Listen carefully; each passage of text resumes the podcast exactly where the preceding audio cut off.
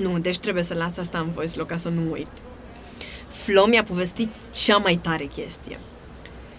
Ci că acum ceva timp a fost un trend să-ți faci poză lângă un lac care arăta super, super instagramabil. Apa era verde, strălucitoare, ba chiar avea și puțin abur care plutea așa deasupra. Ce să mai... Era hashtag Dream Vacation 100%. Dar faza era că lacul arăta așa pentru că era super toxic.